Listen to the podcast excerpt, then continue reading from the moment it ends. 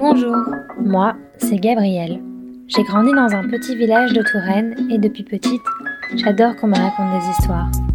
Des histoires de la campagne, des villages, des champs et de ceux qui en sont les garants grâce à leur savoir-faire. C'est de cela dont nous allons parler dans ce podcast, le savoir-faire.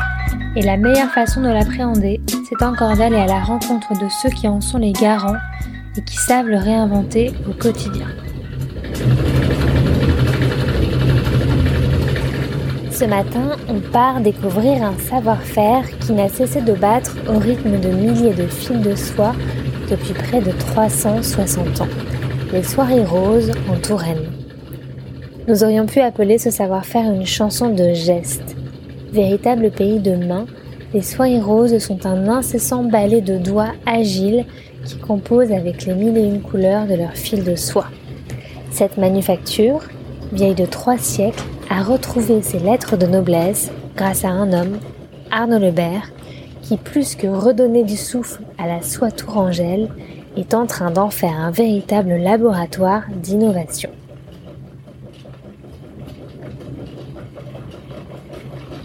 Bonjour Arnaud, merci de, de, nous accueillir dans vos ateliers. Alors comment est-ce que l'on vient, on en vient à reprendre une soirée Je crois que rien ne vous est prédestiné. Euh, alors bonjour déjà, pardon. Et, euh, qu'est-ce qui me prédestinait? Alors hormis le fait que mon papa était artisan ébéniste, euh, en effet je pense que rien ne me prédisposait à ça. J'ai un parcours dans une agence de publicité Young Bicam, donc bien loin de, de l'atmosphère des soirées mais euh, c'est mon engagement dans le soutien d'entreprises artisanales et notamment euh, euh, des entreprises liées au végétal qui m'ont amené à, à identifier l'entreprise rose, non pas pour la reprendre, mais pour demain tisser des fibres végétales, notamment à partir de tiges de tomates. Je me suis intéressé à cette entreprise pour d'abord aider Antoinette à essayer de préserver quelque chose qu'elle gérait depuis 30-35 ans, et, surtout après 12 euh, générations, enfin 12e génération avec elle, euh, ce que je ne prenais pas conscience lorsque j'ai rencontré Antoinette. Je n'avais pas conscience qu'il y avait 360, 360 ans d'histoire euh, de, cette, de cette entreprise. Et, donc, voilà, ça s'est fait normalement jusqu'au moment où je me suis aperçu que la situation était beaucoup plus catastrophique que celle que j'imaginais et qu'on ne pouvait pas éviter la liquidation. Et je me suis retrouvé face au tribunal de commerce de Tours. Aujourd'hui, c'est euh, de mettre en place des choses qui n'existaient pas avant, c'est-à-dire de vérifier la matière teinte que l'on reçoit, euh, ce qui n'était pas le cas précédemment. Euh, pour tisser, il faut de la bonne matière première, une bonne teinturerie, et donc on travaille des, des partenaires, notamment italiens et de, de la région Rhône-Alpes, euh, et puis après, c'est tout le circuit du dévidage, de l'ourdissage, du tissage. Et en effet, on a 25 métiers à tisser. Euh, chaque métier a une spécificité qui permet de fabriquer un tissu particulier. Ce n'est pas moi qui ai le talent, mais euh, les 12 salariés que, que j'ai pu reprendre au moment de la liquidation, et aujourd'hui 14, euh, c'est elles qui ont le savoir-faire, pas moi.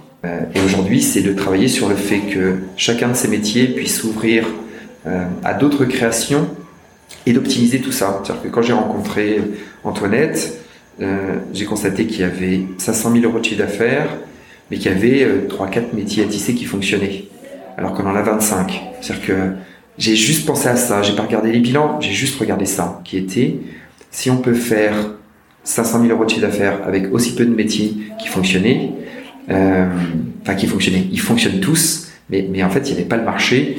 Euh, donc aujourd'hui, c'était surtout de développer le, les marchés et en effet de créer des tissus qui permettent d'optimiser le fonctionnement de chacun. J'étais pas si mauvais que ça à l'école en mathématiques. Euh, j'ai eu 19 au bac, euh, enfin bac B seulement, mais, mais c'était euh, c'est des maths. Euh, c'est binaire avec les, les cartons des, des, métiers jacquard. Donc trou pas trou, un angle de barbarie qui crée les motifs. Et donc en fait c'est comment optimiser, mutualiser les fabrications. Et, en fait c'est ce qui nous amène aujourd'hui, au bout de deux ans et demi, dès la première année d'ailleurs, de gagner de l'argent. C'est-à-dire qu'en fait, une société qui était en liquidation et qui était en situation de, de redressement ou de dépôt de bilan depuis quelques années, en fait, dès la première année, on a gagné de l'argent. Et la deuxième année, malgré la Covid, on gagne de l'argent. Donc ça veut dire qu'on peut pérenniser cette activité. La, soie vient de, euh, de Chine, euh, mais on tisse aussi du lin, du coton, de la laine. Euh, on associe par exemple dans certains de nos tissus la soie avec du lin. Bon, J'ai entendu dire que vous souhaitiez replanter des mûriers en Touraine. D'ailleurs, il y a eu pendant un temps beaucoup de mûriers et de verres à soie dans la région, non? Alors en fait, c'est euh, est-ce que ça tient à mon papa, euh, qui, euh, dont j'ai plutôt le sentiment qu'il a subi toute sa vie, et moi j'ai pris le parti très tôt de ne pas subir. Donc je ne sais pas ce que va devenir la filière de la soie en Chine, les relations entre la Chine, les États-Unis, la France, je ne sais pas, je sais rien. Et donc en fait, c'est de me préparer au fait de ne pas subir. Et, et, et comme ma démarche avant Rose est toujours aujourd'hui c'est les filières de valorisation du végétal. Euh, la soie est d'origine animale, mais quand même, le petit verre à soie se nourrit de feuilles de mûrier. Donc l'idée, c'est de relancer la filière de, de la soie en Touraine, en Val-de-Loire, de replanter des mûriers, de relancer la sériciculture. Donc on est en train aujourd'hui d'identifier la variété la plus adaptée au terroir de Touraine, ce qui nous amène à créer un conservatoire des mûriers au château d'Amboise, puisque c'est là où, en 1470, Louis XI a écrit une lettre qui euh, l'engageait dans le fait d'accueillir les soyeux italiens pour créer la première manufacture de soie en France, qui était à Tours et non à Lyon. Aujourd'hui, je me suis engagé euh, avec un certain nombre de chercheurs, euh, ingénieurs, universitaires, de créer un centre de recherche sur la revalorisation des rebuts générés par les métiers d'art. Vous pensez que la soie est, un, est une filière d'avenir? Alors, ce dans quoi je veux ancrer Rose, c'est pas seulement la soie. C'est-à-dire que on est identifié comme soyeux, mais, mais on, est un fabricant d'étoffes d'ameublement. Et que le textile est une des industries les plus polluantes au monde. Donc, qu'est-ce que l'on fait aujourd'hui euh, dans tout ce que l'on fait chez Rose? C'est bien sûr la soie et donc de recréer la filière de la soie. C'est de se préoccuper de la teinturerie. Euh, donc euh, j'ai une activité qui transforme les déchets alimentaires d'origine végétale en pigments de couleur et donc en peinture, peinture encre. Donc j'espère demain pouvoir utiliser ces, pigments-là pour euh, teindre nos tissus. Et, comme mon engagement est dans la filière de valorisation du végétal, c'est de, de, travailler sur le fait de proposer des tissus avec des fibres d'origine végétale. Donc bien sûr le lin, comme on le fait déjà, mais demain, de l'ortie, du chanvre euh, et peut-être de la tomate. Il y avait un pépiniériste dans le quartier euh, de Tours qui s'appelle Saint-Symphorien, euh, qui alimentait de mûriers tous ceux qui plantaient des mûriers dans la région dans le cadre de la filière de la soie, et il s'appelait Mathurin Lebert. Et donc j'aime beaucoup l'idée que je reprends Rose et quelque part, peut-être, qu'il y a un Lebert qui y a participé. Donc là, ce que l'on va découvrir euh, dans le dans l'atelier, c'est les différentes phases à partir du moment où on, reçoit les matières. Euh, alors soie notamment, mais pas seulement. Donc la vérification euh, de la qualité de, la soie que l'on a commandée, avec tous les, les teintures qui correspondent exactement à ce que l'on souhaite, parce que en fait l'exigence de, de l'ameublement repose aussi sur la teinture. Donc le verre amande correspond au verre amande de chez nous et pas euh, à un verre approximatif. Donc euh, on est extrêmement exigeant. Ça c'est quelque chose que l'entreprise a, intégré désormais, l'exigence, parce qu'on vend nos tissus très chers. Donc il faut respecter nos clients et donc avoir cette exigence de la qualité de la matière que l'on reçoit et de toutes les phases que l'on va découvrir, qui est que quand on reçoit cette matière, la plupart du temps, elle est sur, euh, sur bobine et la façon de, de, gérer ces bobines, c'est de les remettre euh, sur des bobines beaucoup plus petites pour préparer à, sur l'embancage euh, à, à la préparation de lourdissage, qui est la phase où on prépare la chaîne. D'accord. Donc là, comme vous le voyez, il y a chaque bobine de fil est mise sur sur l'ourdissoir et chacun des fils va sur se place sur un peigne pour préparer le, le, travail de, sur la chaîne. On voit que c'est enroulé sur, sur l'ordre d'histoire. C'est mis sur, euh, euh, sur un rouleau.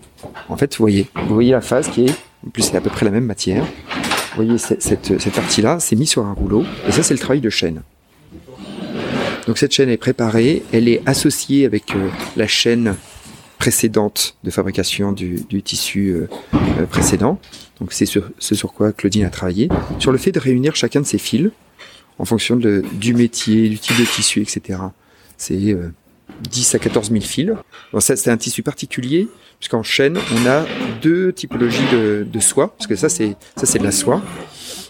Ça, c'est de la soie. Et donc, on a euh, deux soies différentes pour créer une rayure.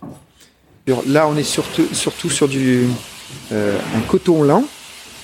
Et là, on tisse du, du métal. En fait, on tisse aussi du métal pour, euh, pour euh, Chanel. D'accord. Voilà. C'est-à-dire que les, les tentures de Chanel, pour leur showroom, sont tissées ici. Et donc, jacquard, métier jacquard, avec les, ces fameux cartons, trou, pas de trou. Donc, l'orgue de barbarie, et en fait, euh, c'est le début de l'informatique. Alors, je suis pas sûr que ça soit l'Élysée qui, euh, qui l'ait décidé, mais, mais, mais plutôt, euh, euh, je pense que la, la préfecture, avec le soutien euh, de la Chambre des métiers euh, euh, du département, euh, je pense pas que Macron pense à moi le matin quand il se réveille, mais même s'il devrait de temps en temps.